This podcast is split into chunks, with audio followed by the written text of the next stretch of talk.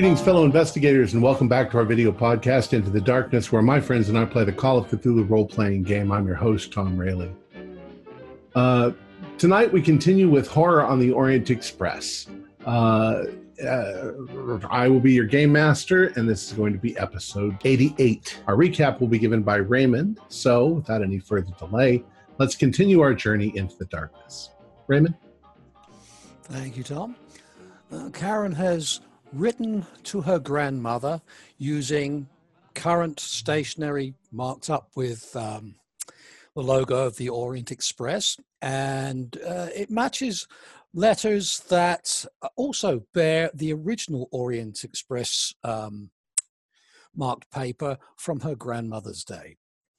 So, of course, she is Dutch. So, here's what she wrote.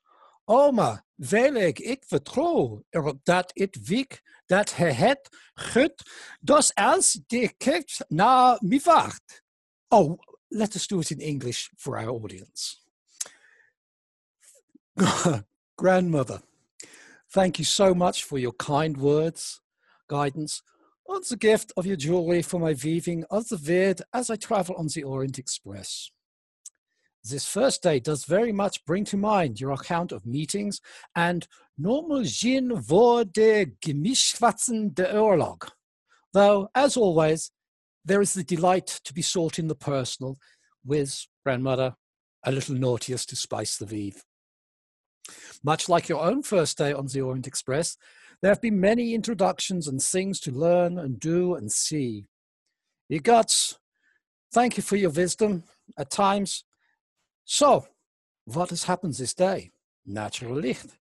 When first we gathered at the train, there was a great hustling and bustling, but all was well catered for by the delightful Monsieur Rene Violette, our steward, and of course the staff of the train, who smoothed the way for everyone. I must be sure to make him and the staff aware of my appreciation of their service. It was so good. Everyone made a wonderful effort to try and match ourselves to the opulent and charming surroundings of the 1920s on the restored Orient Express on its inaugural, journey. Though I think some people were perhaps a little under a personal strain in keeping with the spirit of the event, but such is life. There, there is what we portray and what we are. For myself, I kept two things in mind in two adages. adages. Where you are is who you are, and wherever you go, there you are. After the tumult, tumult of the photo op and getting aboard our Pullmans, we were given a brief time to gather and relax at our leisure before preparing for dinner. Even with just such a short period of time, it was difficult, in some instances, fortuitous, that we could not meet everybody as we circulated amongst ourselves. Tomorrow, no doubt, we should get to know each other better. The first person I met was Mr. Riley Duquesne. The poor man had encountered a rather talkative man named Oscar, who seemed to have the great knack of being able to both carry both sides of the conversation in minutia. Although I recognized Mr. Duquesne, I did not meet him before, but he looked like he needed rescuing from Oscar. The extraction of Mr. Duquesne was fortunately aided by the arrival of, I think, a Mr. Tucker, who helped dilute Oscar's ability to engage a single person with his interminable trivia. So I dare say he could wax lyrical before any number of people given the opportunity. But kindly, I'm inclined to think this is a matter of personality, not deliberate purpose. There was not much chance for deeper conversation with Mr. Duquesne because so many other folks began to filter into the impeccably decorated lounge car. And oh my, what a curious mix of people from so many walks of life. As usual, my interest was piqued all around. Tomorrow will surely bring more clarity to my observations. Dinner, however, with our host, the owner of Lux Vista and the Orient Express as it runs now, Mr. Walton, along with the other winners of the essay competition, was an entertaining dip into the world of men. There were 12 of them, with myself as the only lady present made for something of a imbalanced coven load of travelers, yeah? Well, Mr. Vol- Mr. Volton was a very engaging and informative at times. He and a Deutscher named Lars, I cannot remember his last name, reminded me of the eight year old boys talking about their little train sets. However, both men were most pleasant in their enthusiasm. I was quite entranced by their passion. Oscar provided even further entertainment by assisting Mr. Duquesne and I believe to some degree Mr. Rutherford in understanding the intricate nature of Nerdsville. You know what I mean, grandmother. The kind of people who get together and play role play li- games online. Several of the others at the table were much more serious about themselves, perhaps taking the opportunity to commiserate on their work situation and engaging in developing business relationships. Most notably, this would be Mr. Tucker and a gentleman whose name escapes me at the moment. So forgive me, Grandma. For the most part, the others were a little more reserved, but clearly attentive to the conversations about them. I did see a Mr. Highfield and uh, Mr. Rutherford make some attempt to break the ice with several other travelers on the train, but with limited success. Two of the others at our little impromptu covenstead were of interest. Mr. Gonzago, ah, a large Italian man, a Venetian, I think. He, made such a, he would make such a wonderful uh, addition to the Berlin Eaters. It was a delight to see a man with gusto in his life. The second man, John Walters. Well, Oma, what can I say other than praise the mighty kindred for you and Mama's words of wisdom? A pleasant enough young man, but with little focus and a lot of infatuation.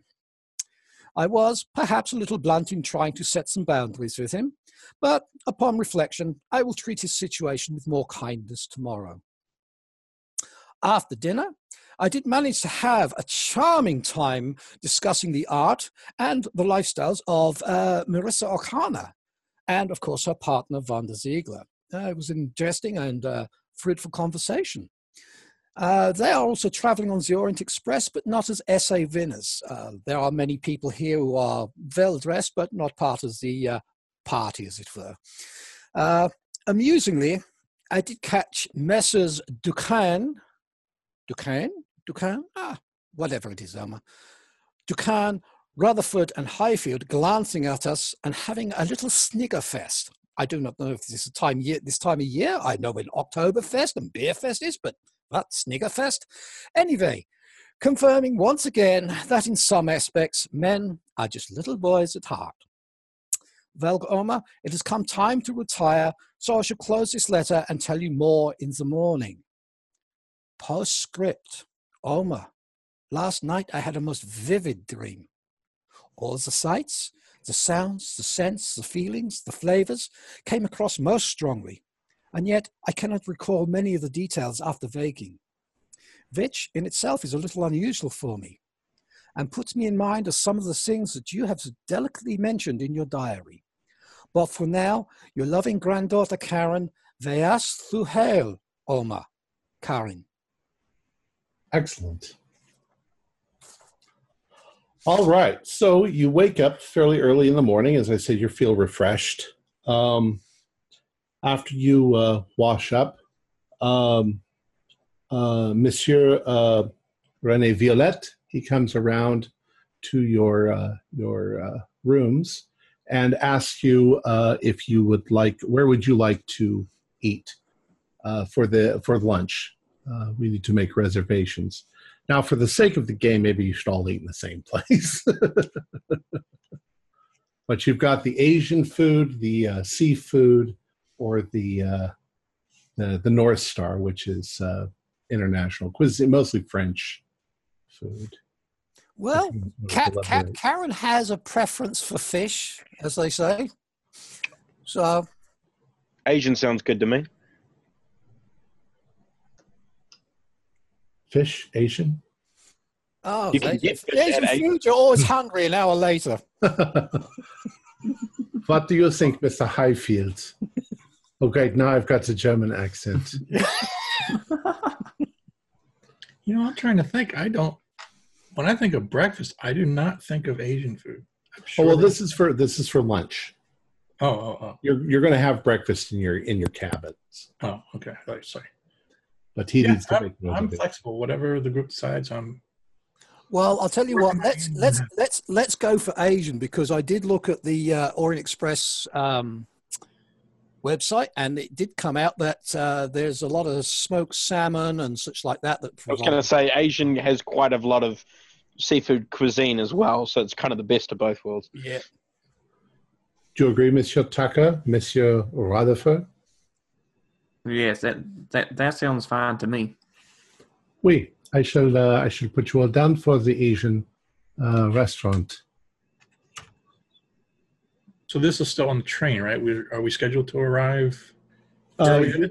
you will be arriving in. Uh, now I'm going back to German again. Um, You'll be like- arriving right on time. just Yeah. like last night with the southern accent. I just um, uh, you uh, you arrive in uh, uh, Budapest uh, at uh, 3:42 p.m. So Okay. You're traveling right now. You you'll have it's about seven o'clock in the morning. Uh, you'll have breakfast, and then about noon you have lunch. And uh, what you do in between then is going to be entirely up to you. So you're going to eat at the re- Asian restaurant, and uh, uh, uh, breakfast is brought around each to your uh, your rooms. Yeah, there's a there's a cart, you know, so you can have whatever you want. I mean, it's eggs or bacon or sausage or I don't know what continental breakfast, uh, muffins, uh, things like that. Oh, obviously the smoked salmon and the whatever was on that menu was lovely. Nice and light. And Karen's to decorate herself and she is going to make her way to the lounge car because perhaps there'll be some tinkling on the old Joanna uh, coming up. And let me see now. This is what she's done herself up for this morning. Did that share out? Yep. Cool. She's in her 1920s get up. 16. And send me that picture. Um, Sure. Okay. Um, so, uh, are you all going to go to the lounge? Going to mingle around? Yeah, the lounge seems seems good. That's where Tucker will go. Okay. Um, okay. Once again, when you all end up in the lounge, um, there are more or less the same people mingling around that you've seen before. Um, uh, uh, now, uh, Gary, uh, as you enter the room, uh, you immediately notice across the room Enzo Benuelos. He was sitting, sort of looking uncomfortable, and when he sees you, he immediately stands up and smiles and walks over in your direction. And he's like, "Oh, good morning, good morning."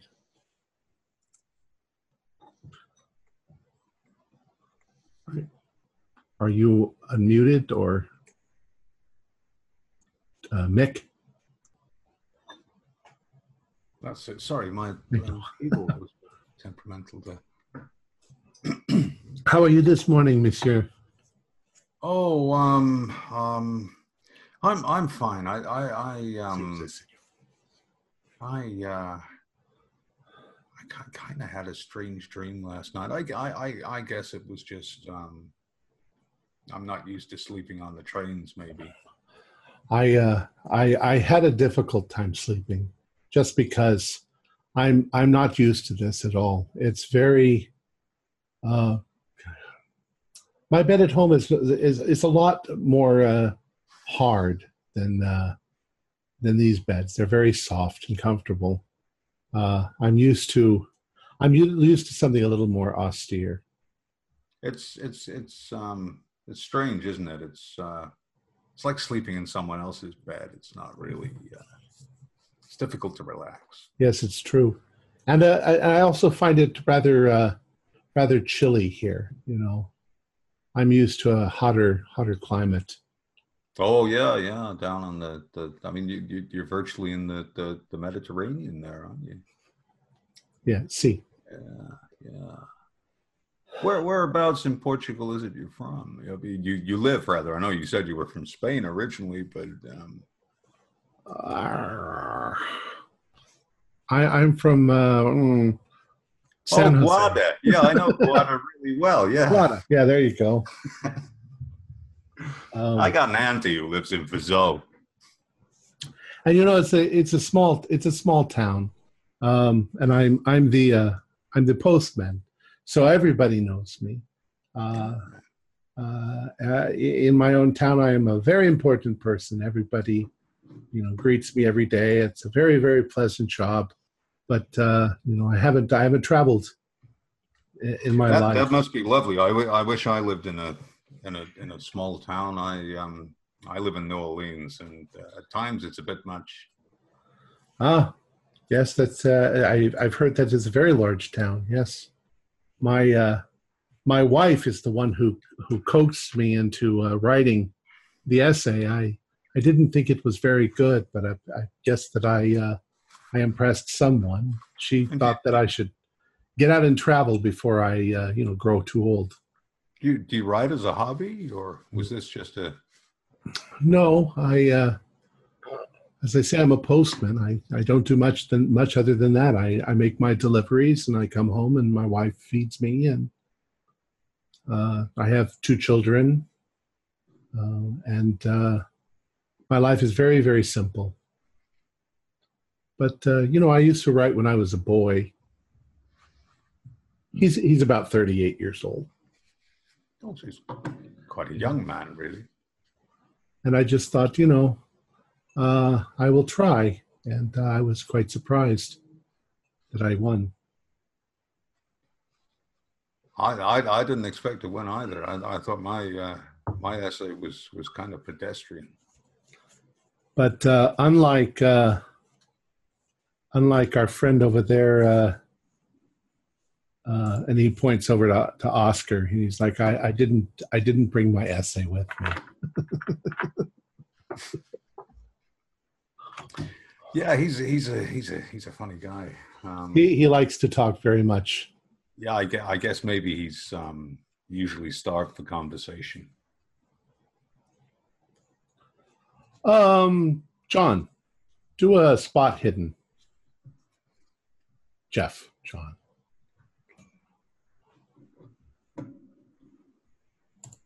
Nope, sorry, fail. 70. Okay. Uh, you're sort of wandering around, and people are having conversations, and you're you're just you're just not finding anybody in particular to talk. to. Um, Riley, how about you?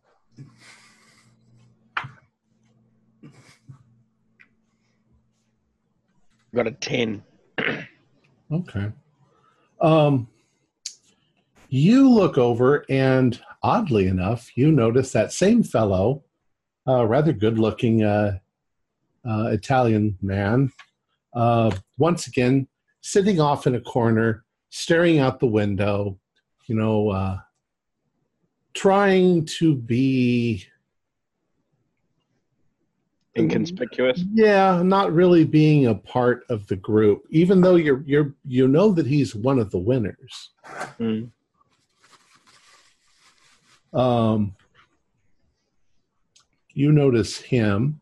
Um, uh, Karine, why don't you do a spot hidden? Oh, that's uh, let's see now, it's a 43. So that's a regular. Okay. Um, the people you were talking to before, uh, Miss O'Connor and uh, Miss Ziegler, are in the same booth they were in yesterday, um, chit chatting. They seem bright and happy, uh, a little cheerier than they were yesterday. Uh, Mr. Tucker, why don't you do a spot hidden?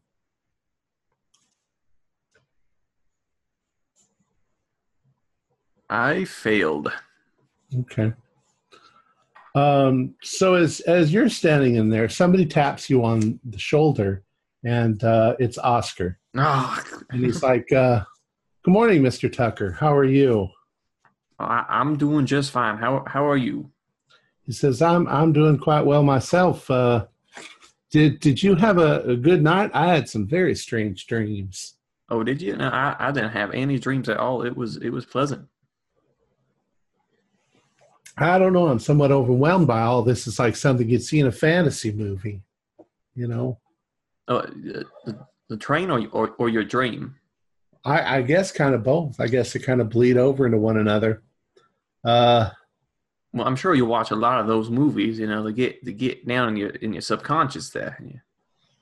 yeah, I, I suppose that's true. You know, there's there's quite a few versions of uh, like horror on the Orient Express, uh, but uh, I don't know. This was this was like almost like being in another country. I mean, it was it was like being in Morocco or something like that. It was so I have to tell you, you are in another country. well. That's true. That is true. I don't want to think too much about the dreams. They're just dreams. Nothing to worry about. Um, after a few minutes, uh, uh, coming down the uh, the hallway and entering into the lounge is uh, Mr. Milton, uh, the billionaire. The guy who did this all, and he comes in. He sees everybody. He says, "Well, well, everyone, how are you enjoying uh, the train so far?" Well, it is, it is quite lovely, as I said the the other day. Uh, all your accommodations are good.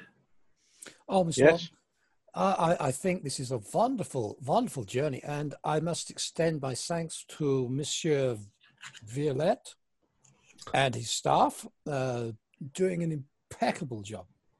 Well, I pay him enough. they better. yeah. Well, perhaps he's doing it a little more from the heart as as well as from the from the checkbook. Well, most likely that's why he got hired. Uh, there was always a sense of, uh, how shall we say it? Uh, this was a privilege to actually be on this this kind of train. So uh, you're all having lunch today, yes? Uh, you've all made your reservations. But of course, Uh, we should be arriving this afternoon in Budapest. Uh, it's we- we've arranged for you to stay in uh, the uh, Sofitel Hotel uh, in Bu- in I believe that is in the Buda side of the Danube. And uh, tomorrow you'll be uh, going on a tour of the city.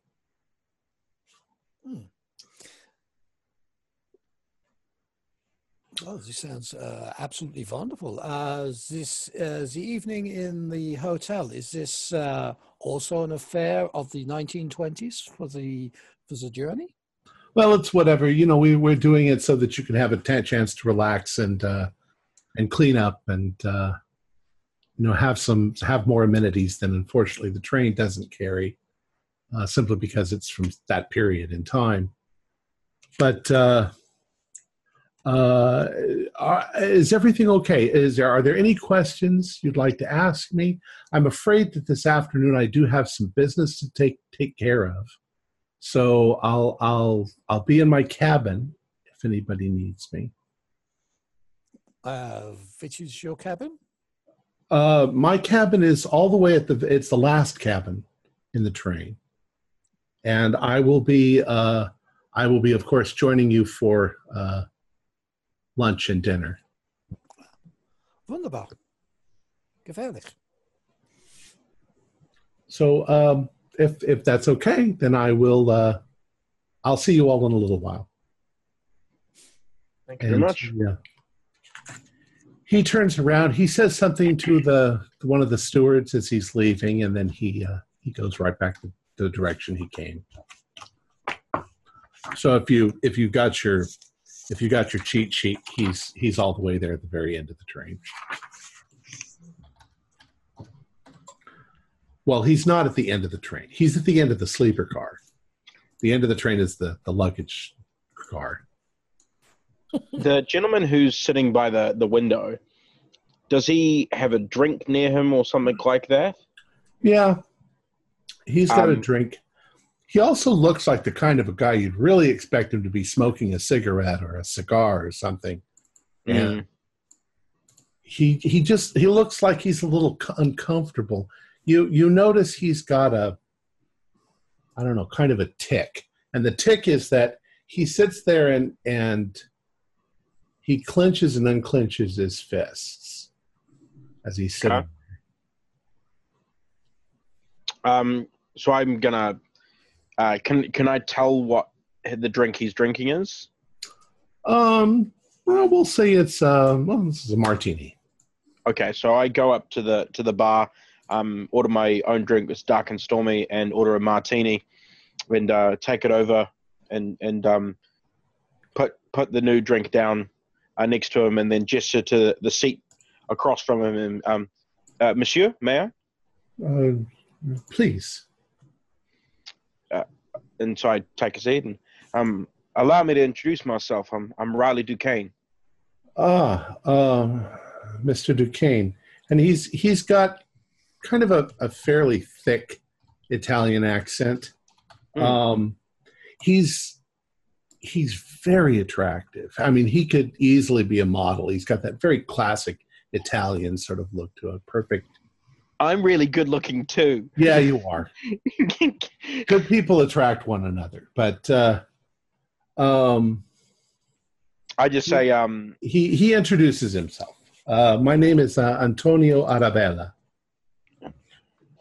um I'm sorry. I'm sorry. A- Abella. Abella. Abella. Um, Antonio uh, pleasure, uh, pleasure to meet you, Mr. Abella. Um, I understand. Uh, I saw you at the uh, d- the dinner last night. You're a competition winner like myself. Uh, see, yes, yes. I, I was uh, very lucky. Um, where, where uh, what what do you do for a living? Oh, I am a, a legal assistant. Ah. Uh, I, I myself, uh, I'm an actor. Oh, oh, you're an actor. I, I always admired uh, that profession. as I admire yours. He says, uh, "This is a very, very nice train." Yes. Yes, yeah, uh, it's beautiful. Um, very lucky to uh, to have been given the opportunity to um, to go on this journey. hmm Yes, in, indeed. Yes. Uh, Uh, could I do a psychology roll on him? sure. Okay, I got a thirty-nine, and yeah, that's a that's yeah, it's a regular pass, almost a hard. if you were to as you as you speak to him he kind of avoids looking you straight in the face. He he glances at you Mhm. sort of out of the side as he's talking. Um it, it comes across as if he's very uncomfortable. Um and uh he looks out of the he, he tends to be preoccupied with looking out of the window you know? Yeah. maybe it's just his personality. Maybe he's kind of aloof but uh uh there's there's more to this man than what he's willing to give up. Yeah. Mm. um but he he thanks you he thanks you for the drink. And he says uh he says of course we must uh not drink too much. Yes, yes, uh, I, I agree. Um, just out of interest, the, um, the you said there was a there was a couple. Um, there was a younger woman and then the older gentleman. yeah Um, are they in the, the lounge car at the moment as well? yeah you see him over there on the other side of the bar Okay, um cool. they seem talkative with one another. Um, you, you can you can see that he's he's being all, it, it's a it's a weird sort of feeling you get from them. Yeah, Uh, he seems very much like a distinguished, like I say, an older gentleman, and very Italian for a man. Yeah. You know, very nice suit. His hair is is perfect with some gray in it. Uh, very much like you know, uh, uh, who's the movie director? Uh, the Italian guy. I can never remember his name. The famous one. F- oh, Fusellini. Federico Fellini. Fellini, yeah. He reminds you of Fellini. Okay. Um, she's very pretty, model, you know, like you say, she's built like a model. She probably is a model. Um, and he's very sweet to her. But there's a kind of a father daughter almost thing there, you know, because he's he's treating her the way in a very stereotypical way that uh, an Italian man treats a woman, you know, Right. kind of condescending, you know, there's nothing to worry about. In fact, it's, at some point he says, you can sort of hear him say, there's nothing to worry about. And he's, you know, holding her hand, trying to, and she's enjoying herself. She's drinking, but she does keep having that little look of concern that comes over her face. Something's obviously going on between them. Right. They're they're Okay. not contest winners, but uh, So I turn back to to Anthony, um, and I uh, and I say, um, "Do you know anyone else on this train?" not not really. I mean, I I recognize a few people from uh, you know the magazines, and uh, he looks over and at at uh, and uh, he says, "I believe that is uh, uh, Marissa Okana, the artist." And uh, he looks actually over at the woman that uh, you just looked at, and he says, "I believe that is uh, Antine Chantel. She's in all of the magazines." Is she a model? I yes, yes. She models uh, clothing. I believe she has a perfume line. Ah. Ah. Yes, I uh, I, I know O'Connor. Her her partner came to to see me uh, in in my play, and uh, came and saw me afterwards. And if uh, if that is Antine, then that that would be her. Uh, how do you say it in uh, in America? The sugar daddy. Ah, yes, I uh, I was getting that uh, vibe from them. I think his name is uh, Henri. Uh, I don't remember his last name. Uh, uh, Guillemette, uh, something like that. Ah, I see, I see. Well, you're a you're a fountain of knowledge, my friend. Well, they, they are famous people. The rest of you I don't really recognize. Uh, you are the winners. Well, we are all winners of the contest. I Yes. expected I expected to see some famous people on board the train.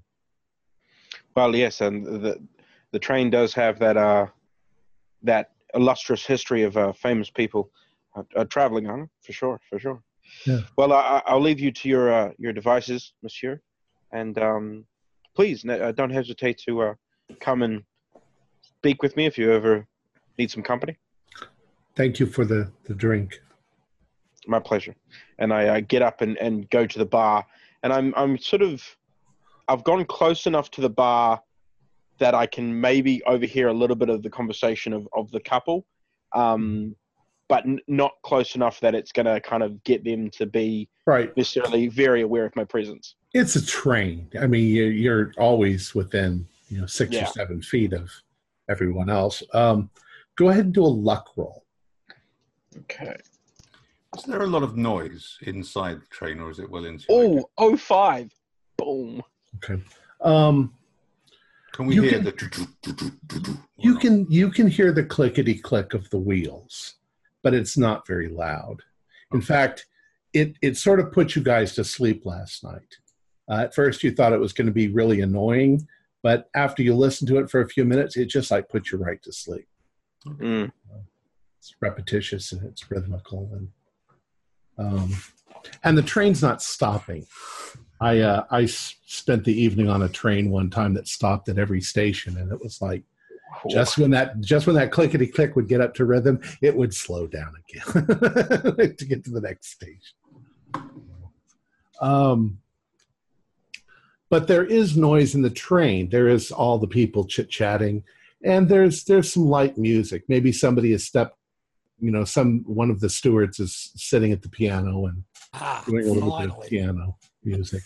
Finally, yes. Karen had been looking a little wistfully occasionally at the piano, seeing if anybody was going to play it. Uh, so she's enjoying that. But she's actually spent most of the first hour or so out there after having greeted um, Marissa and uh, hmm and uh, uh, Vonda, um, just kind of like observing, listening, just quietly doing that. She's probably pulled out a deck of tarot cards and kind of fiddled with them at the table, Okay. maybe on the top of the piano. I don't know. She's just kind of like listening to that. And she suggests to uh, the steward that's playing it if he knows uh, a couple of songs. And she will actually, and I'm going to do a performance check of some kind here. Oh, she does all right. 16.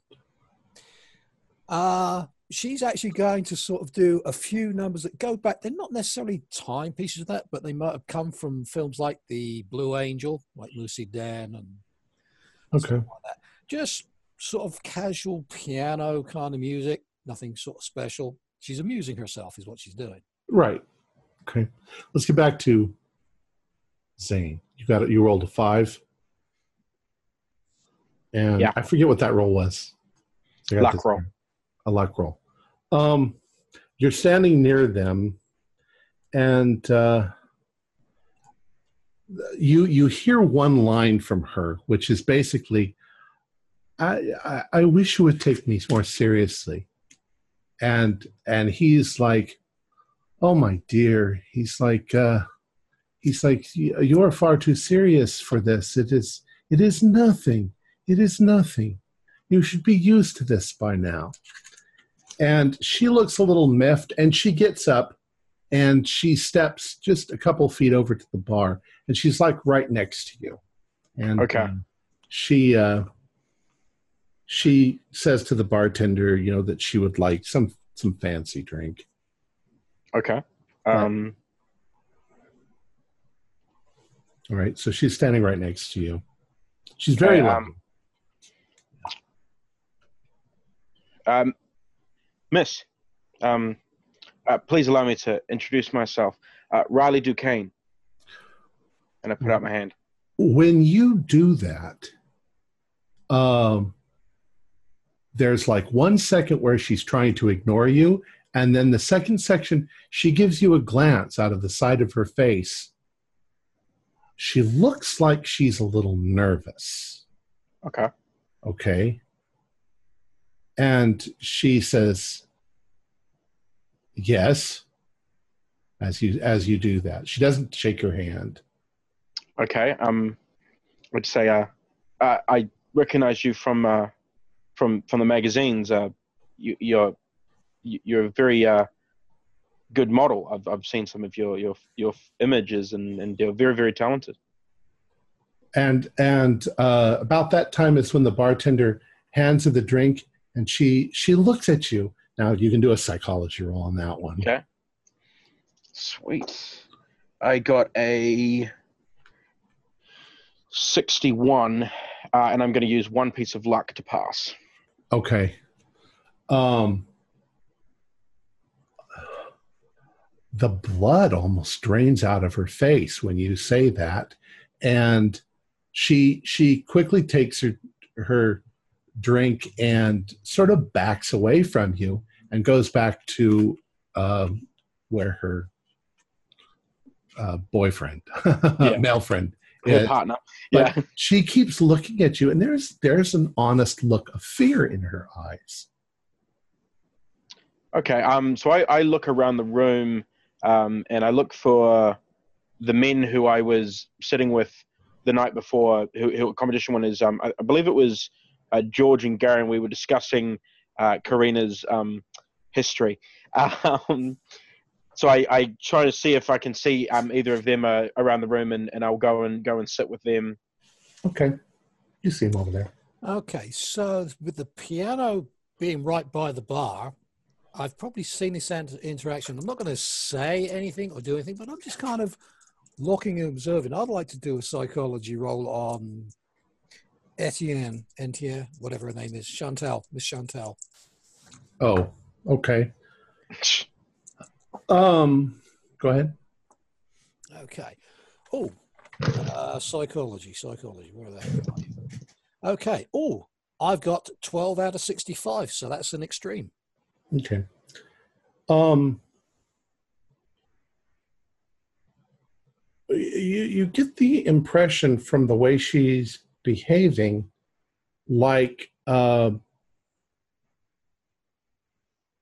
well, since since you're you're a performer as well, uh, you get especially after a show, people come up to you and want to talk to you, and they think they're like friendly with you, and they're nobody. I mean, they're people that you don't know, and so you have just a little bit of you know standoffishness she seems like that right now uh, uh, that she uh, she's not interested in talking to some fan you know and uh, so she went right back to her uh, her spot Mm-hmm. um, jeff uh, john um, uh, the german fellow uh, he comes over and he sees you and he's uh, lars.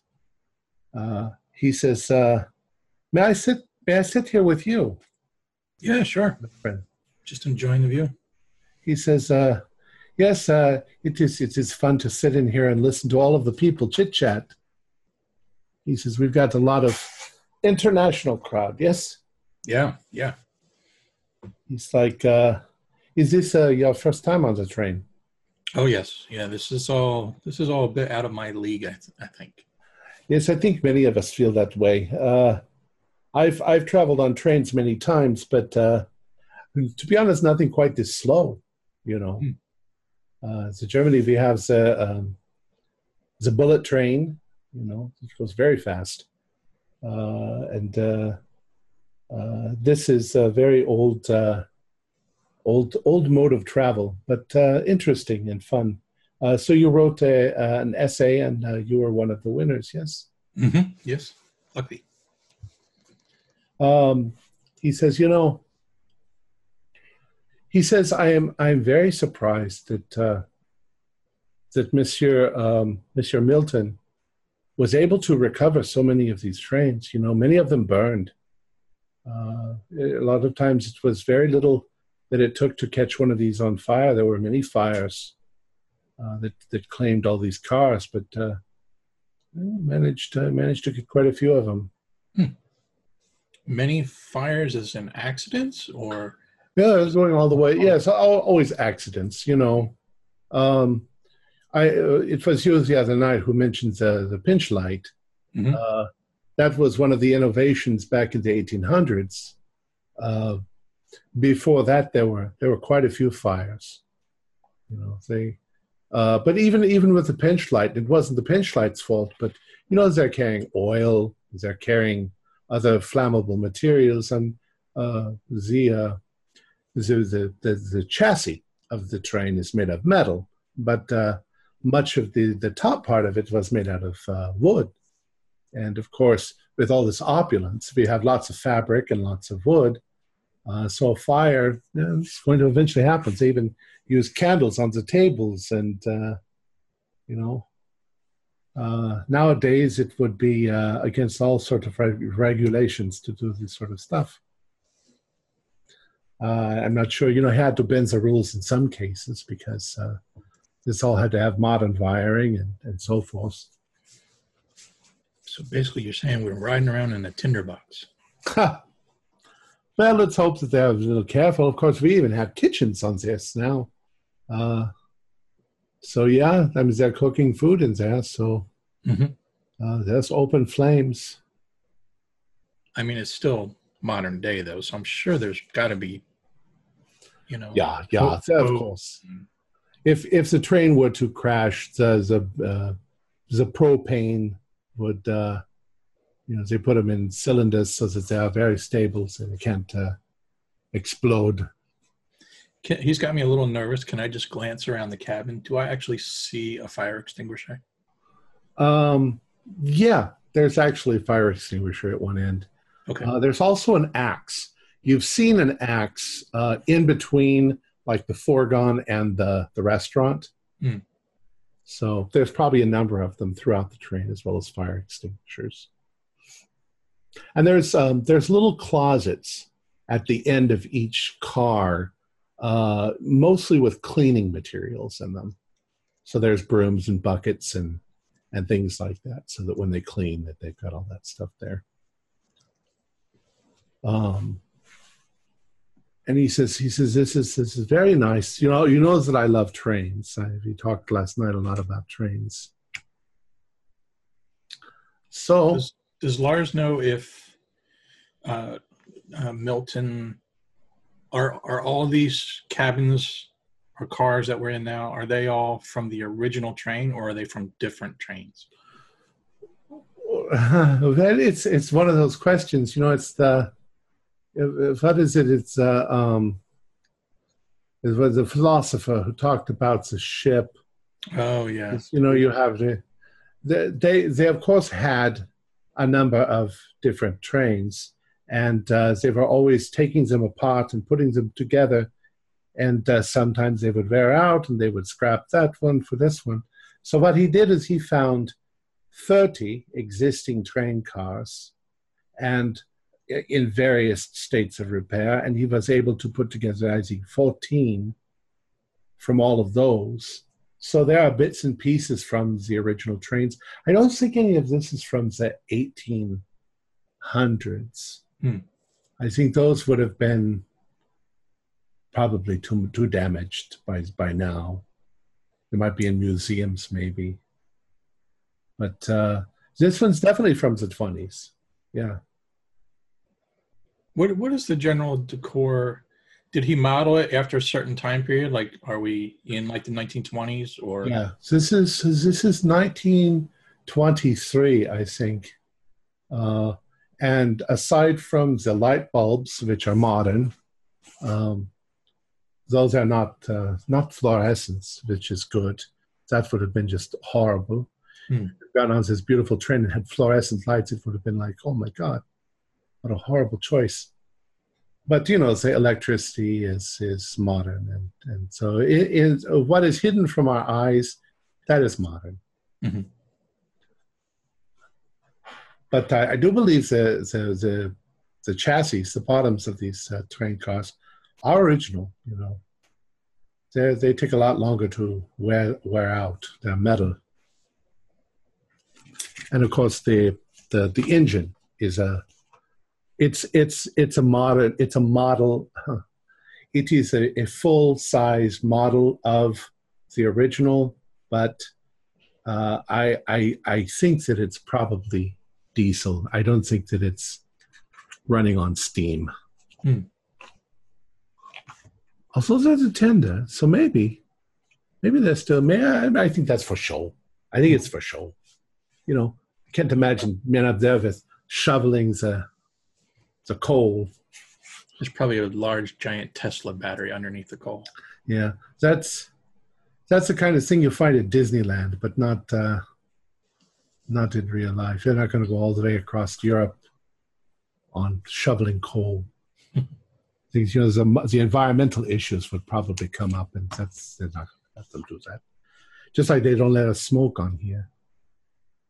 You know, that's that's very strange. So, anyways, you guys have interesting conversations. If you guys want to have more conversations, you can go ahead and tell me. But we can move on to lunch.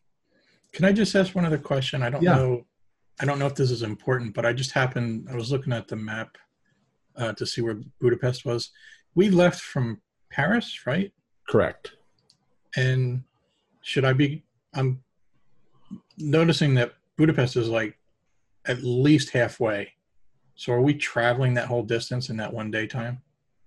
Uh, yeah, because you're not stopping in. Uh, you're not stopping like in Lausanne, and you're not stopping in those other places. You're just going straight through. Okay. All right.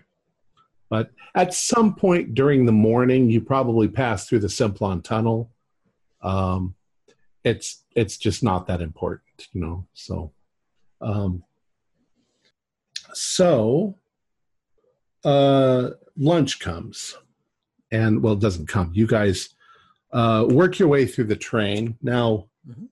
the uh, the Asian restaurant is way up in the front of the train.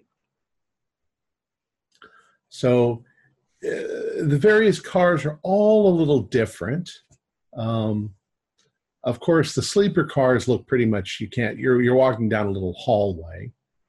Um, so you arrive in the Asian restaurant and you all take seats. I don't know if you guys want to sit together or separately. Um, but other people that are there are uh, you see uh, Gustavo. He is there. He's very excited because um, he loves food.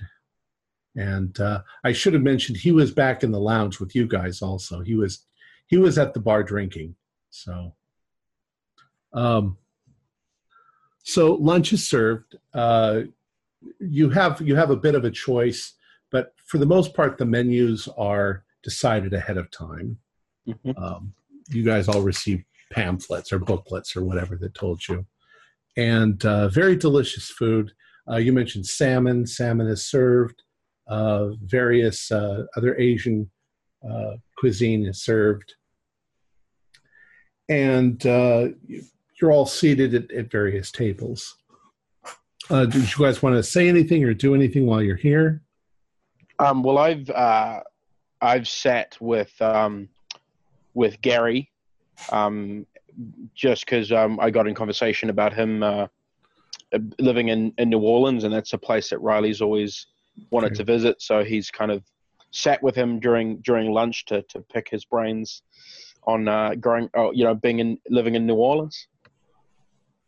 I, sh- I should then say that Enzo Banuelos has kind of joined you because, well, he's kind of attached himself to uh, Gary. Uh, Gary's the one person who's been nice to him. Well, I mean, you've all been nice, but Gary was the first person. So, Hmm. and since he feels out of place, he's just sort of attached himself to. Uh, Um, and when uh, when George came into the to the restaurant, I um, gestured for him to to come over and join us as well. okay. And Mr. Highfield, are you going to join them? Karen? Okay. I'm not too sure how many. sa- I was looking at some of the pictures. I'm not too sure you can get too many people around the table. Yeah, I think it's only about four. Yeah. So you guys are sitting right next to him then. Um, okay. Well, I'll tell you what. If they're sitting at a four-person table on the right-hand side of the table, uh, I will sit uh, at a two-person table, probably initially on my own. okay. We can actually talk across the aisle. Should Mm, I sure, agree sure. want talk. And and various other people are in here. Gonzago is over here, and uh, you know a few few of the others, Walter and Lars, and some of the other people you've chit chatted with. Um, the meal goes. The meal's delicious. Um, you get about fifteen minutes into the meal, and uh, you hear a rather loud Gonzago say, uh, uh, I, I, I want to speak to the waiter. This, with some strange accent that just comes out of the air. I'm I'm going to subtly eavesdrop while um, sort of eating like an actor. Just so just pushing the food around my plate. I'm gonna I'm gonna stop eating and, and listen. Give it this my full attention.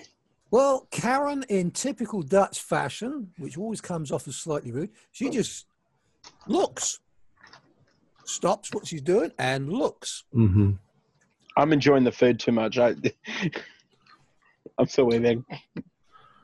So, um, It's not going very well for me because I'm pu- trying to push my food around. I've just realised that I actually ordered kitsune udon. And- that's not what they brought you. um, Gonzago, the the the steward comes over to him, and uh, he says, he says, but this this salmon. It's not prepared the way I asked you. It is, uh, it is, it is almost raw. I don't, I don't like it this way. I wanted it to be a little more cooked like this. And uh, and he's like, well, you know, I, uh, of course we can do, whatever you want. And Gonzago's like, he's like, you know, why are you speaking to me this way? I I want to speak to the chef, and uh, you can tell that he's a little drunk. Okay, and he's like, uh, Monsieur, will will will fix whatever you want. He says, No, no, no, no. I I must now speak to the chef because I, if he doesn't get it right, I'm not going to be happy at all. And he becomes rather loud, and he get gets up out of his seat, and uh, he starts to force his way because he's a rather large man down the the center aisle, and he's heading towards the kitchen, and uh, the uh, the steward is like trying. Oh, please, senor, please sit, down, sit back down. Uh, we will bring you. It's like no, no, no, no, no, no, no, no, no. I must, I must speak to the chef. You guys want to do anything? Yeah, I'm gonna I'm gonna stand up and I'm gonna try to go help help the steward and I say, now listen here, Mister. I think if if you just settle down there and, and sit back down, this will all go over so much better.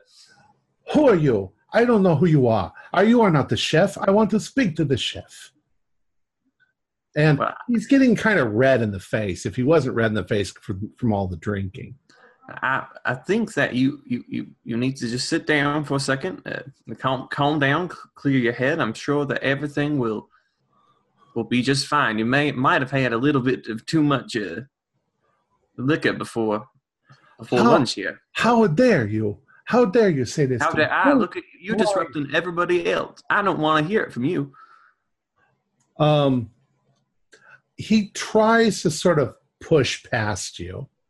He says, Get out of my way. I am going to, I want to go in to speak to the chef. And uh, Hey, come on now, buddy. There's no call for that. um, there's a couple of very I've now tense- I've now stopped eating and starting to pay attention. there, there's a couple of very tense moments where you're afraid that he's going to start swinging. okay. now, you don't think that he's going to be any kind of threat, you know, but uh, Right. unless, he, unless he puts his weight into that punch, but uh, uh, he's probably not going to be able to move very fast. No, he's So- he's he's he's sort of struggling. Let me go in there. And about that if he wants to kick off, let him. I've got chopsticks, mate. um there's why don't you guys sort of do a grapple see how you do because All of us? okay. well whoever's whoever's standing I'm, I, I'm standing in his way, so Yeah. I'm still sitting in my seat. I but- failed. I did not succeed. okay um he he sort of pushes you down he, he pushes you down into the seat and um do a let's do a luck roll As he, can I try and stick my leg out and trip him? Okay, I pass. I pass the luck. Okay. Uh, well, you're kind of, he's kind of in front of you. So, I mean, it's a narrow thing. You Hmm. can't really, you'd have to get to the side to trip him. However, um, George, he pushes you, he pushes you down and it makes kind of a clatter because, you know, your hand hits uh, some silverware and stuff like that. And uh, just about that time, the chef comes out of the kitchen and uh, this look of, um, uh, surprise and um, sort of, uh, I'd say, uh, embarrassment just flushes over Faustino's face, uh, Gonzago's face. And he immediately reaches for you, but to help you get back up. And he's like, Oh, my friend, I am so sorry. I am so embarrassed. What am I doing? Like this. And you can tell that he's drunk. And as the chef takes a couple steps towards him, he says, he says, Senor, your food is delicious. I am a fool. I am drunk. I am so sorry. And he turns to everybody. He's like, I'm sorry for making such a scene. I am so stupid. I'm I'm crazy. And uh, Karen will actually project across what he's doing. Signore Gonzalo, she's going to speak to him in Italian. It's a little broken. Mhm. So uh, sit uh, and have him sit at the other table that she at the other chair that he's at. Come, sit, sit, sit. Can I make a psychology roll? sure. I want to. I want to see what that like. To try to get a gauge of what just happened. Yeah. Like, was it was it the chef? Was it the fact that he pushed me? Like, what was it that caused him to kind of snap out of it? Okay. I can't pass anything today. Well, I mean, you can. It, it seemed to you like he's he lost control. Obviously, he was he's been losing control by drinking, and it went too far when he shoved you. And then he was he just suddenly his his emotions just sort of switched instantly. He was suddenly so very very sorry. That What's the that. expression of the chef? the, the chef looks at the steward like, "What the fuck?" You know? Right. So he's kind of like, what's going? Yeah, okay. and uh, you know the you see the steward sort of whisper something to him Mm. and uh, and uh, he he looks over at you karen and he's like oh signore i i I, uh, I i i think perhaps i should uh, go back to my cabin and uh, and rest for a little i am uh, i have drunk a little too much uh, and you can see that he's you know No, and he's he's I'll, I'll he's suggest that that's a very good idea, Signor. he's hot and he's sweaty and as he's sort of now that you guys are kind of between him and the the sleeper rooms um, he takes sort of a step forward and stumbles a little and uh, you know he's it looks like maybe he could use a little help getting back to All right, you you need to go sit down. So let me escort you back to your room. He says oh grazie grazie Here, I'll go. I'll go with you. Thank you, sir. no uh, So, that's was, was that was that fella really drunk, or is this part of the entertainment? I'm confused. uh, Faustino's his is the very first cabin uh, after the restaurant, so uh, it's it's number uh, F ten. Wait, no, it's not. It's the last one on the first car. But he's we're at the front of the train, right? Right. So you got to go all Gotta go all the the way way back. back. Okay. Um, and he is he now, at this point now as you're going there, he seems very embarrassed. Now he's almost got tears, and he's like, "Oh, my friend, I am so sorry I pushed you. I am so embarrassed that I've done this." And, and uh, he seems like a man who's very emotional all the time, and that goes from anger to embarrassment to sadness and pushiness and everything. He's got not got much control over his emotions. All right, so he gets back, and you uh, you help him unlock his door, and he goes in, and and you see him lay down, and uh, you just close the door behind him, and you return. Cool. Um, that's about the most exciting thing that happens during lunch. So, uh, unless you guys want to talk to anybody, uh, we can move on to arriving at the hotel.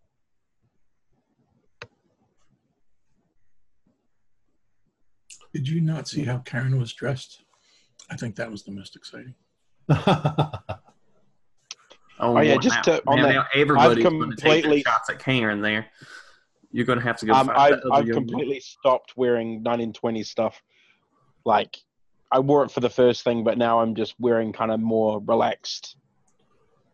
Still, still looking nice and respectable for the train, but but not making an effort to be 1920s. okay. I, I didn't pack anything else. I didn't I didn't know that we were going to be staying in a hotel. Oh yeah, you did. It was all part of the uh, itinerary. I knew that we'd be staying in a hotel, but I just didn't bother packing anything else. Okay. Well, you'll be in Budapest. You can buy clothes if you want to. How much money you've got. um, all right. So around 3:42 in the afternoon, the uh, the train begins to slow down. It pulls into uh, the station in Budapest, Hungary, and uh, your things are transferred. The things that you want to be transferred are transferred to uh, the hotel uh, Sofitel uh, for an overnight stay. Now, um, Budapest is an incredibly beautiful city. So as you're as you're pulling in, let me open this up. Uh, the the Danube river, the beautiful Danube, uh, goes down the center of the town, and on one side of the city is the city of Buda, and on the other side is Pest. And uh, it used to be that there were bridges, I mean, that there were no bridges linking the two cities. And it was quite difficult to get back and forth because the, the river moves and people could walk across the ice in the winter. But uh, ultimately, they, uh, they built bridges, and uh, that is uh, Buda Castle, which is where the king lives. It's up on a hill, and there is a way to get up to it a funicular a little uh, cool. thing that goes up the hill. And so you will be able to tour all of that tomorrow. Uh, you arrive at the hotel. It's a very nice hotel. And you're all put into your rooms. The evening uh, is upon you. And uh, one of the guests Let's see. Uh, Giuseppe Roti, uh, he suggests that after dinner, that you all go for a walk, you know, out into the the city. It's very, very lovely city.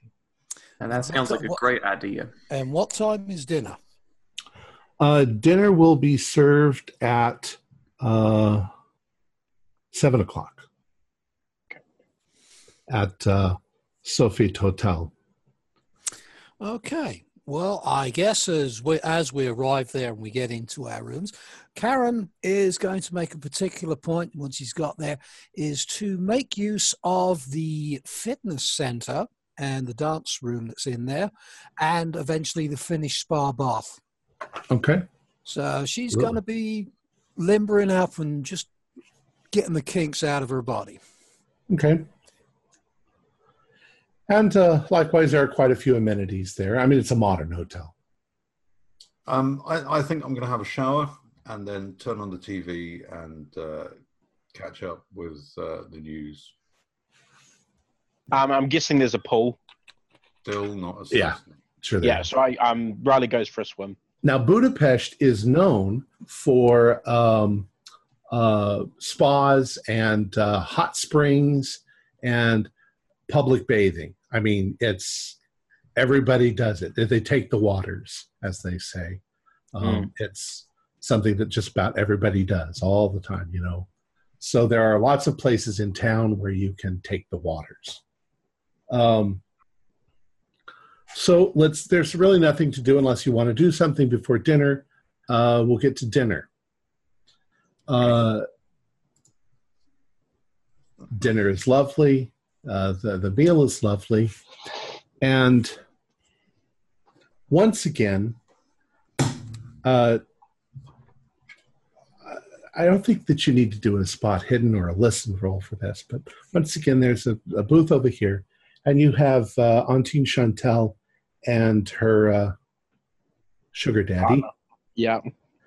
And uh, you you hear her beginning to raise her voice, and she's like, but you never pay attention to me. You never pay attention. And he's like, my dear, please, we are in a restaurant, you know. And he's like, no. He says, this has become very serious, and you don't believe me, and and and I'm afraid that something's going to happen. And he's like, nothing will happen. Why do you think that? And and she's like, because you know this is not this is not the same as everything else. And he's like, ah. Oh, he says you are you you make every t- everything into a big big dramatic thing. He says, enjoy. We're in Budapest. It's impossible what you're saying. And she's like, I, I, I just, I, I can't take it anymore. And she gets up from the table and she throws down her napkin and she storms off, probably heading up to her room. What is it about this trip that is making people get so angry? I'm getting real tired of it. And with that, I stand up and throw my napkin. Mr. George Tucker.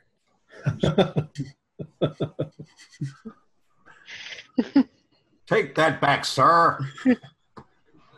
I will brook it no longer. Somebody across the room yells, food fight, and starts throwing. off. I'll just I'm just gonna stand there with my my mouth open if that happens. Like a Um, seal. do it. Do any of you want to do anything? Um, I gesture to uh, the gentleman who's now by himself um, and uh, ask him if he would like to, to join us. I'm gonna go after the um gonna go follow the, the lady out. Okay. I've dealt with these kind of situations before with my particular line of work. Maybe there's something I can do too. Lovers quarrel. Um, well, uh, his his table's a little bit over there. So you actually go over to his table, Yeah. and uh, when you get to his table, uh, he doesn't look upset. He's he's he's eating, and uh, he looks up at you and he smiles and he says, he says, uh, "Can I help you?" Uh, well, I, I couldn't help but uh, see uh, w- what occurred, and I was wondering if, if you would would uh, like to join uh, join our table. I, I apologize. You know, women, they uh, they see everything as such an important thing, and it, you know, it's nothing. Um, it, it is not necessary. Uh, you know, uh, don't worry about it. It's it's nothing. Uh, she is very dramatic. I I am a child of the theatre, so I, I I know a little bit about dramatics. It is a personal matter, Understood. not uh, not important, not nothing to concern yourself about. Um, She As I- over it.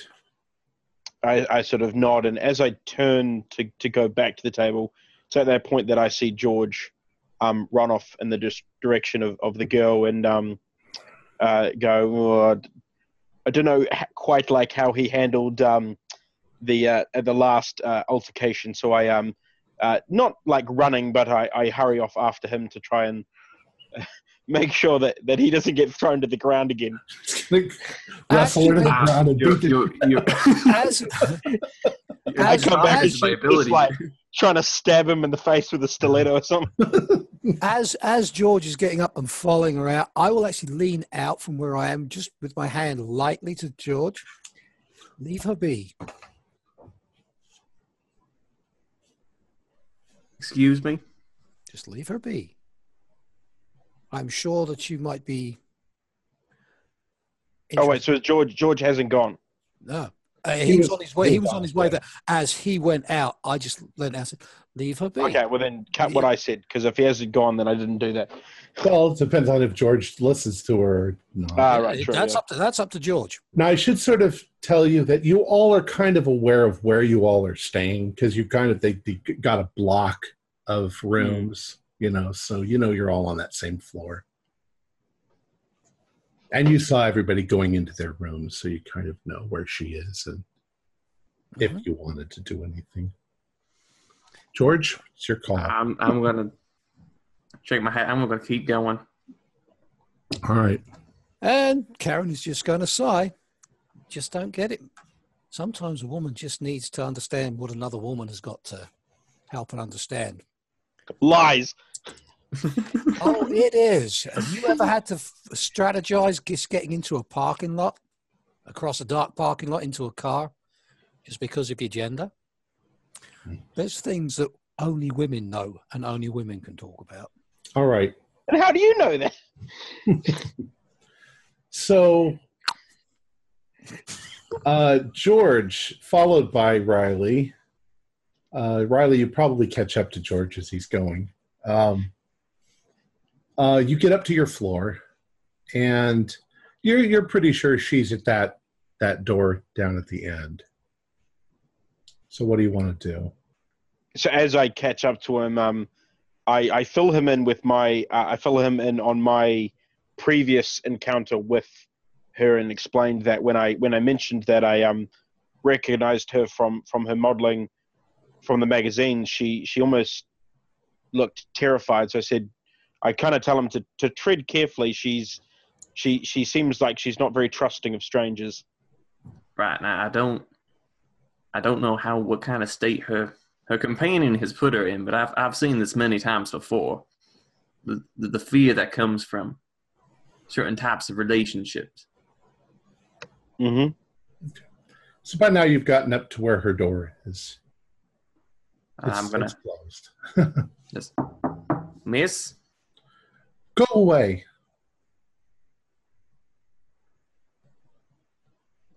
Now,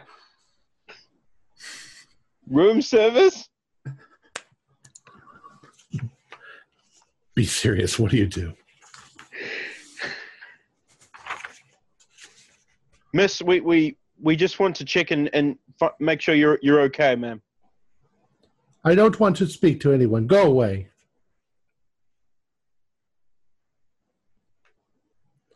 I can hear you out there. Go away, or I will call security. Um, I sort of look at George and sort of kind of gesture like we should probably go. Leave me alone, she says. I don't All want right. any of I don't want any more of your letters. let letters. What letters? I'm calling security, she yells.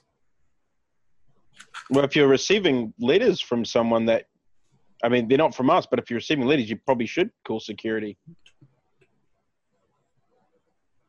I, Yes. Are right. you guys still standing there?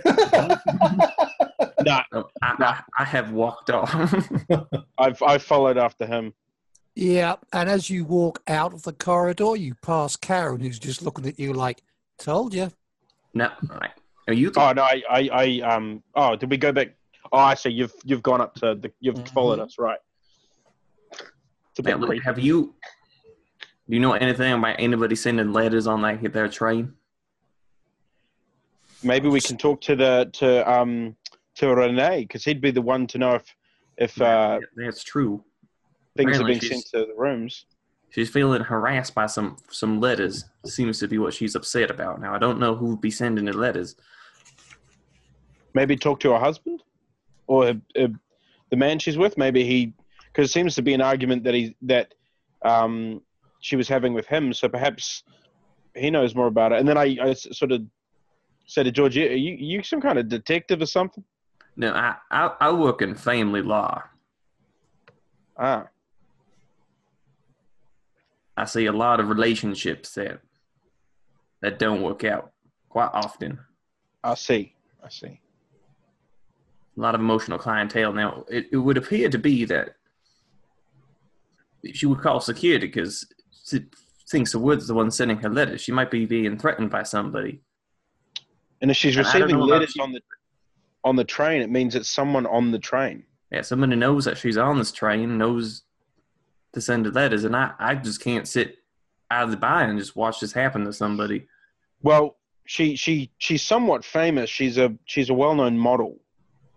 So everyone potentially Perhaps on the some kind of of stalker of sorts. yeah, that's what I was going to say. Perhaps we should be on the lookout, but we should definitely talk to her, Mm, the man that she's with, to, to maybe find some more information. yeah, and talk to Renee, see if um he he has ever delivered anything to her on on behalf of someone else or I know I'm not there, but I can. Can I make an observation? Mm-hmm. Um, George, with your accent, I'm assuming your voice is somewhat familiar from the group or unique from the groups. I guess. Yep. Would that be fair to say? Because she actually, you know, all you did was knock on a door and ask about her well-being, and she kind of like accused you personally of sending letters. Like, how did she know? You know, it could have been anybody. That is unless I mean that's assuming she's heard the voice of the person she's getting letters from. If she's Yeah. getting letters from someone who's anonymous, she would never have heard any voice. She's just And I- assuming that And she these had, men that followed her. and and it seems to me that she's responding the same way as she did the first evening. So I'm thinking these letters are before the train journey, and it was baggage that came with her. Hmm. So anyway, I as will- these I two- will as these, as, as these two jars go off, I'm going to eventually get to Etienne's door. Mhm. yeah, there's another person on the train that we know with a southern accent, and that would be uh, Oscar as well. I'm not the only one. Yeah, yeah. hmm And he he Now he seems to be the kind of who might do something stupid. they might have a shrine in his basement. Yeah. Uh, her and her name is Antine. Are you going to her room? Yes, I am. I'm going to knock softly on the door and speak in French and say, uh, that, uh, Etienne, my name is Karen de Graffin. I'm a fellow journeyer with you. You saw me at the piano this morning. Who are you? Go away. I don't want to talk to anyone. And I you can think- hear you can hear that she's crying. Uh, and again, I'll repeat her name and speak. And I'm speaking softly, but obviously loud enough to be heard. through. Is that sometimes men they cannot listen.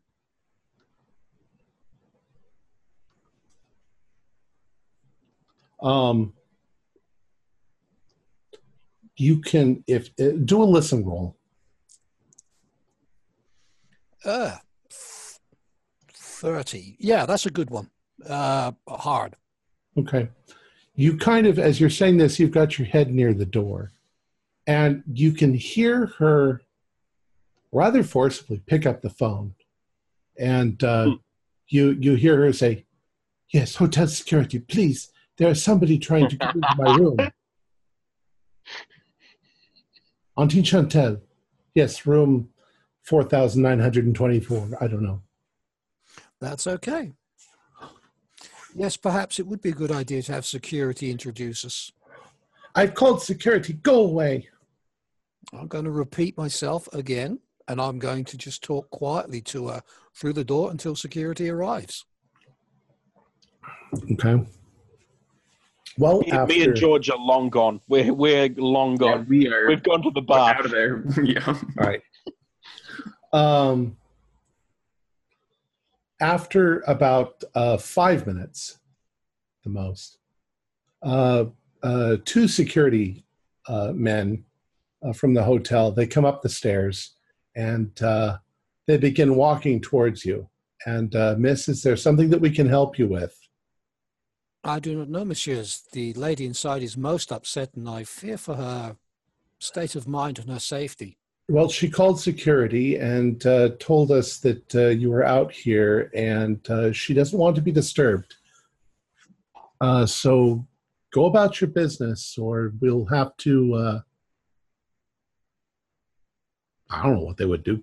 Detain. Incarceration, detain you, or Well, that's okay. are you are you a guest in this hotel?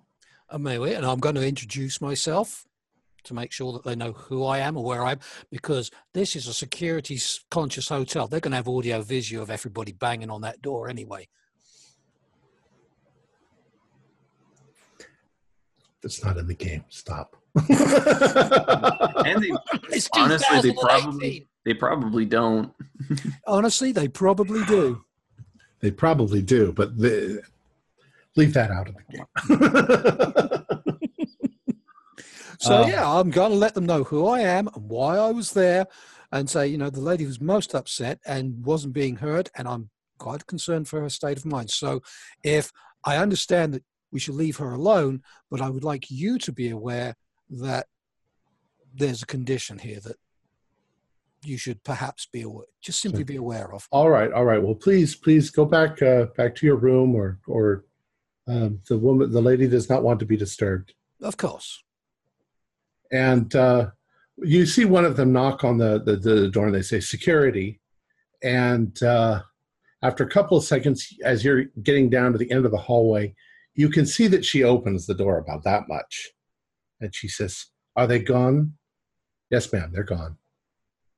Like, I, I, I don't want to be disturbed. Please. And he's like, "Is everything all right, ma'am?" She says, "Yes, yes, everything is fine." And she uh, she closes the door. So you head back I- downstairs. Oh yeah, I think I'll head on back downstairs. Now, bearing in mind that uh, Karen is definitely not in 1920s garb now. I mean, she's wearing probably some lightweight street walking clothes, chino pants, maybe a flannel shirt. Because at this time of year, Budapest is going to be a bit chilly in the evenings. I, I think you might want to rephrase that. Yeah, I, I think that he just confirmed that he's a streetwalker. There you go. um, I don't know. This is the middle of this is the middle of the summer, isn't it? The end of the summer? No, what? Suddenly my dates are gone. September 1st.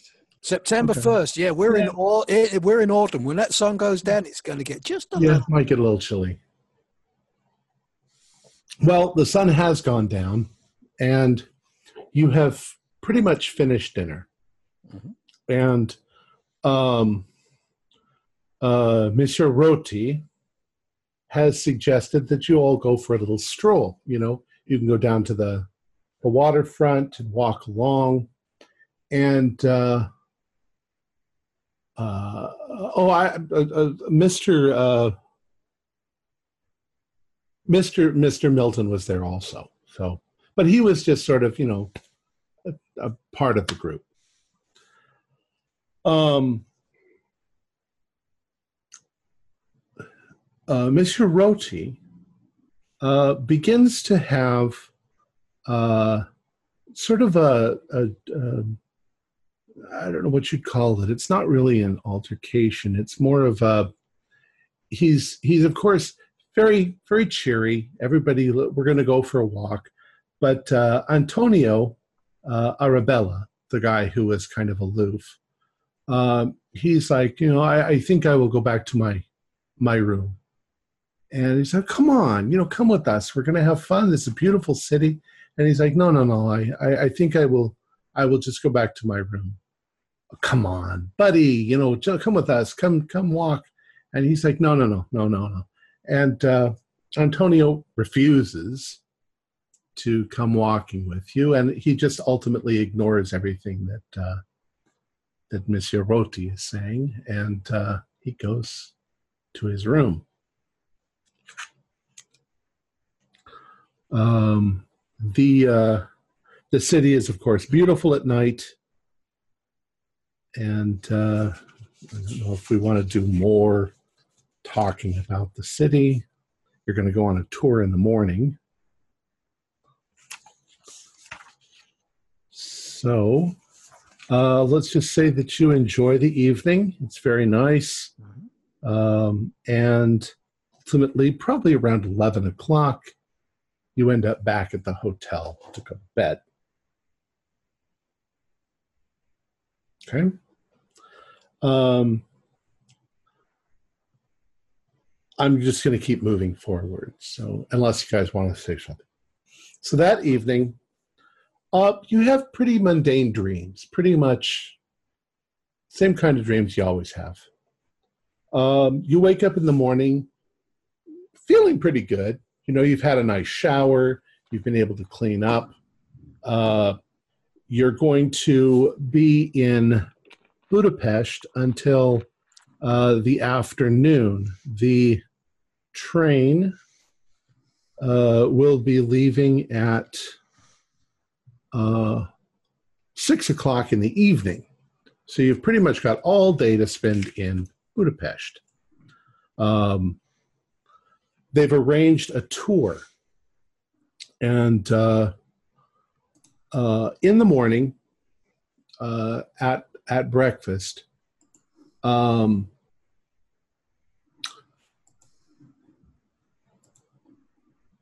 two things of significance. One is uh, John Milton. Uh, he comes down uh, and he begins to eat breakfast with you, and uh, he's kind of picking at his food. Um, and about halfway through the meal, uh, he gets up to use the restroom, and uh, he comes back after that, and he says, uh, uh, "Ladies and gentlemen, I was uh, I was going to take the tour with you today, but uh, I'm not feeling very well, and uh, I think that I will just." Sleep it off. I, I, you know, we're not leaving until this afternoon. I'm going to go rest. Uh, I, I seem to, I may be coming down with something, a cold or a, uh, or maybe something that I ate didn't quite agree with me. Uh, so if you'll excuse me. And uh, he goes back up to his room. Um, once again, after the breakfast, um, Antonio Abella uh, does not want to go on the tour. He's like, no, I, I don't want to go. I'm going to stay here. And just despite, you know, uh, Senor Roti being like, what can we do? He doesn't want to go. So we'll just leave him here. Um, at breakfast, uh, third thing that does happen uh, Monsieur, you've now learned that uh, Chantal Antine's uh, sugar daddy is named uh, Henri uh, Guillemette. Um, they've come down to join you, and she's bright and cheery, and uh, she uh, sort of comes over to where you are. Uh, she doesn't know who was outside of her door, but she apologizes. I am. I'm so sorry. I made a ridiculous uh, drama last night, and uh, it was nonsense. And I feel so embarrassed that I've done this. And uh, please forgive me for any difficulties or, or problems you had last night. Uh, uh, it, it, it, as my as my boyfriend said, it, it is nothing. I'm going to run a psychology roll on that bunch of twaddle. okay. Go ahead. Uh, let's have a look. Uh, psychology. Uh, yeah, that is 30 out of 65. So just on a hard. Anybody else want to roll psychology on that one? Because A, she does know who I am because I spoke my voice, my name, and she's seen me before.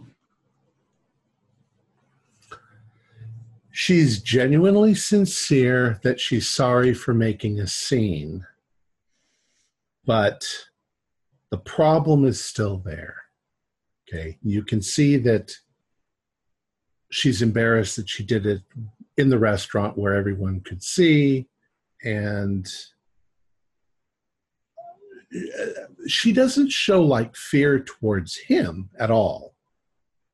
She seems like she she likes him um, she's afraid of something else. Uh, but she will be joining. She will, of course, be joining you on the. Uh, they will all be joining you. So all of the people who are on the train, even the the non winners, mm. will be joining you. So there's there's quite a group of you that's going to go out on this tour uh, maybe some we won't deal with the people from the rest of the train we'll just you know they're not important people okay i will take one opportunity somewhere along the line just to briefly say you know well glad you're feeling much better uh, auntie Anne. if you ever want to talk just come find me. And then just leave it at that and walk away. Okay. Um when you when you go to uh, her her reaction once you once again to you saying something she possibly recognizes your voice from through the the door. And there's still that twinge of like being uncomfortable. Mm-hmm. um but she smiles and and and nods. She said thank you you know. You're welcome. And i'll actually hand her one of my cards and so she can do a check on me. Okay. She uh, she, uh, feels oh, she takes your card and uh, you know thank you like this. But then she she kind of immediately turns away you know she's ignoring you.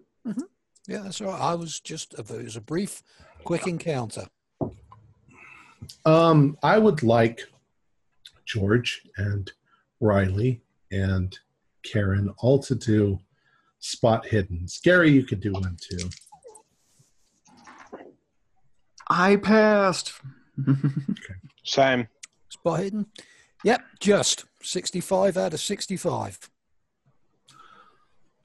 As she's turning away to go, um, she she does something kind of odd. She kind of glances around at all of you, and she seems to focus for a couple of seconds on John. Um, though John's not really at that moment paying that close attention. You know, he's eating or he's uh, sipping some coffee and uh, but she she stares at him for a couple of seconds as she walks by. And then she's gone you know with with the other she's sort of joined her own group of people. Well her husband her bo- boyfriend. It's kind of weird when he's an older man if you call him my boyfriend but Mm. that's band friend paramour i don't know sugar daddy lover Um, it's it's her lover Gentleman companion. yeah there you go Yes, gentleman companion. All right. So I showed you a couple of pictures of uh, of Budapest uh, as you go out, and of course there's there's a lot. I actually I actually looked for pictures of Budapest, and there are so many because there's so many things to do there. Like I said, there's baths and there's museums, and the the city is very fond of art, and it does uh, everything is is lovely, and there's um, that's just beyond words. You you're free to to look up Budapest and, and look at some of the things in the city.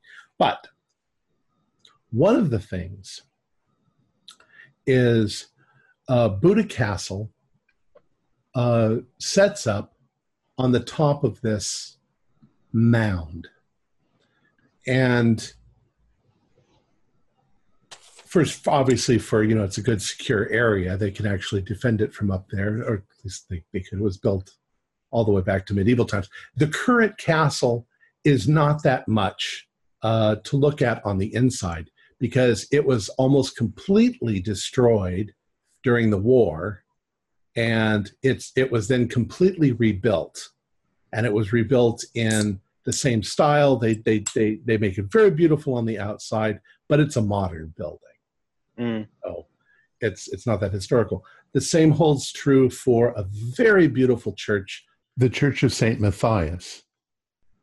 It's incredibly beautiful on the outside, but it's been rebuilt over and over again. This the city suffered rather badly during the Nazi occupation. Uh, one of the most beautiful synagogues in all of Europe uh, is in Bud- Budapest. Um, but once again, the the, there's memorials all over to all the Jews that were massacred by the Nazis when they occupied the ter- the area. But underneath the castle, there's this huge mound, and there are caves. In fact, it is called the uh, the Budapest Labyrinth, uh, the Buda Labyrinth, and there's all kinds of advertisement when you're when you're getting towards it. Uh, it's actually the place where Dracula, uh, Vlad Tepes, was imprisoned when uh, the uh, the king captured him at some point, some military coup, and uh, he was imprisoned there for a number of years. So there's Dracula's caves, and there's art down there, and they've of course made it very spooky. There's uh, the ghost passages and uh, and all of that. So part of your tour is you're going to go to the labyrinth the labyrinth.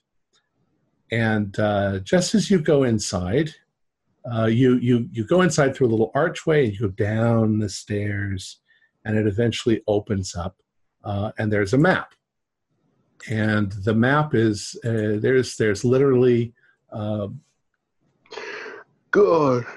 thousands of uh, feet. You know, you can you can walk around here for a couple of hours looking at stuff.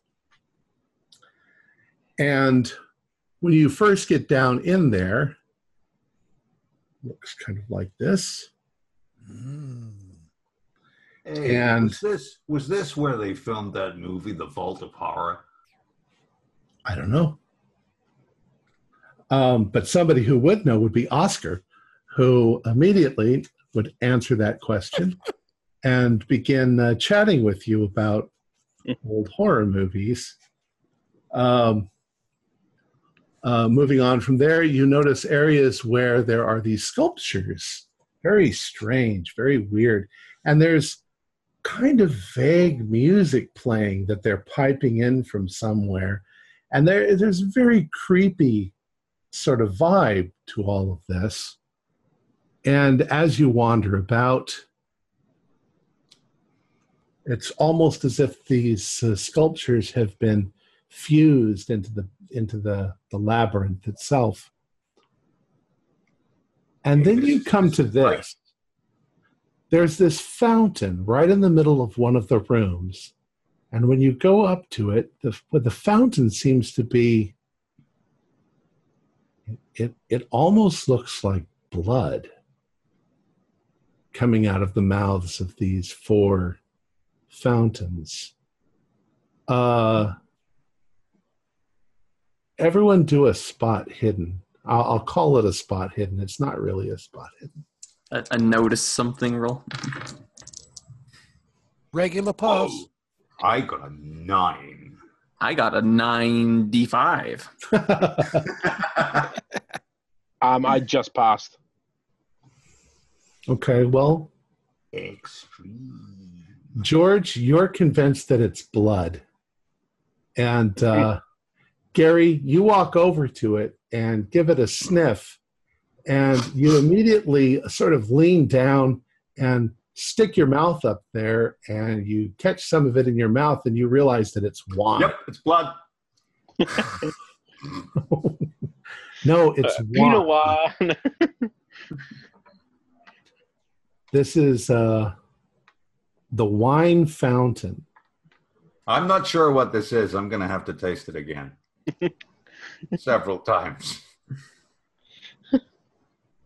Just puts his mouth over the faucet. Are you saying that you're whining about it? hmm Ooh, ooh. This is it's free, it's free booze.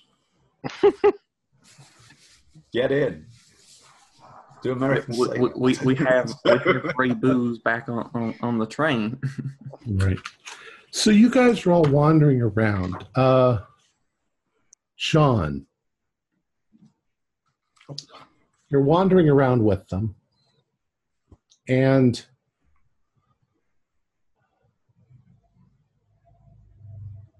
you're you've you've kind of not really separated yourself from the group, but you know you guys are kind of spread out as you're walking around, and you come into this one corridor and there's somebody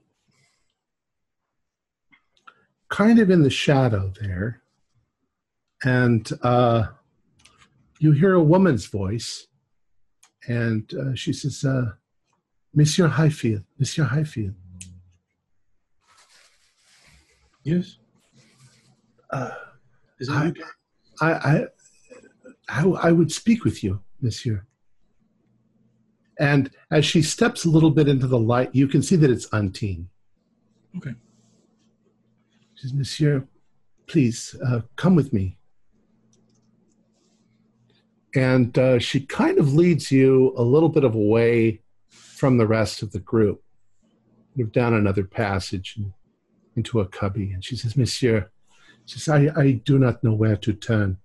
I, uh, I ask you because I believe that, uh, well, that you are not involved. She says, uh, I, I hope that I am right, but I am, I am very, I do not know where to turn, monsieur. She says, how do I begin? I have been receiving letters from a fan. I've told, I have told uh, Henri, and he uh, he thinks that it is nothing, but uh, it is it is it's getting out of hand. Uh, I don't believe I don't I don't have confidence that he will really do anything. He thinks I am being silly, but uh, I need your help, Monsieur. I I don't know what to do. Uh, someone is uh, sending me letters, and uh, I was receiving emails and uh, some letters back in France before we came on this trip, and now I have found in my bag this. And uh, she immediately hands you a little note. Lovely, beautiful Chantal, I grow ever impatient and angry that you continue to ignore my pleas of love and affection. One of us must surrender. I will give you one last chance. I do not know what I will do if you reject me. I will contact you soon, the love of your life. Please, monsieur, please, you must protect me. I don't know what I would do if some crazed fan. This this this sounds much too dangerous. You you are a big, strong man, and uh, I I you seem completely uninterested in me. So I don't think that you're the fan. I you're the only one that I think I can trust. I don't know these other people.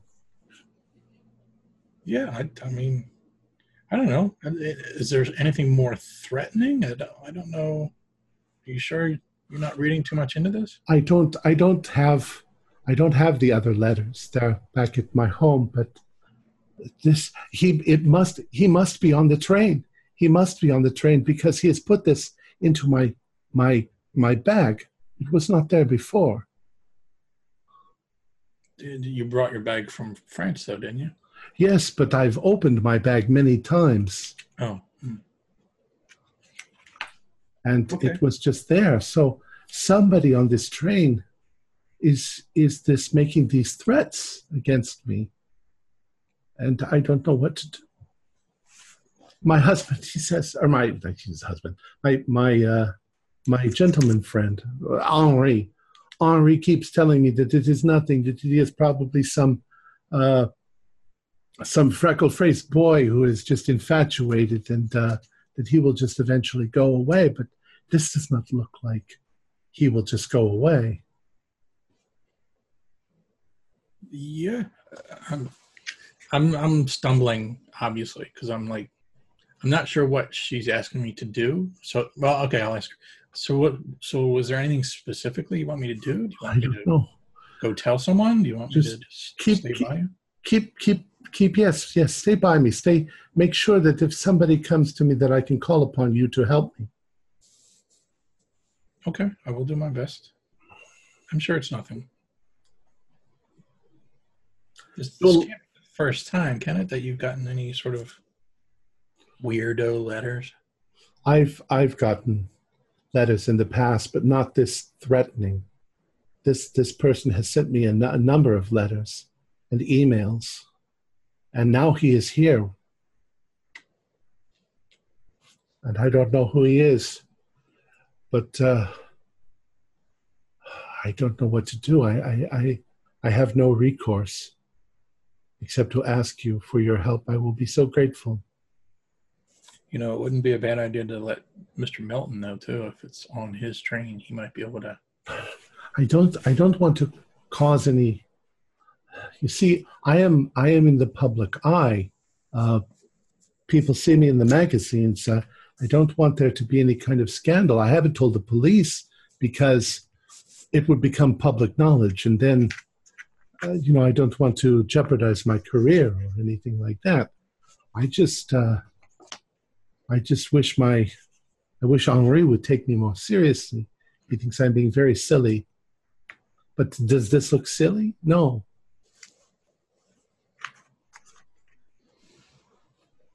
Yeah. Anyway, Jeff, do a listen roll. Listen. Yeah, I'm a little, little concerned that we might get lost down here.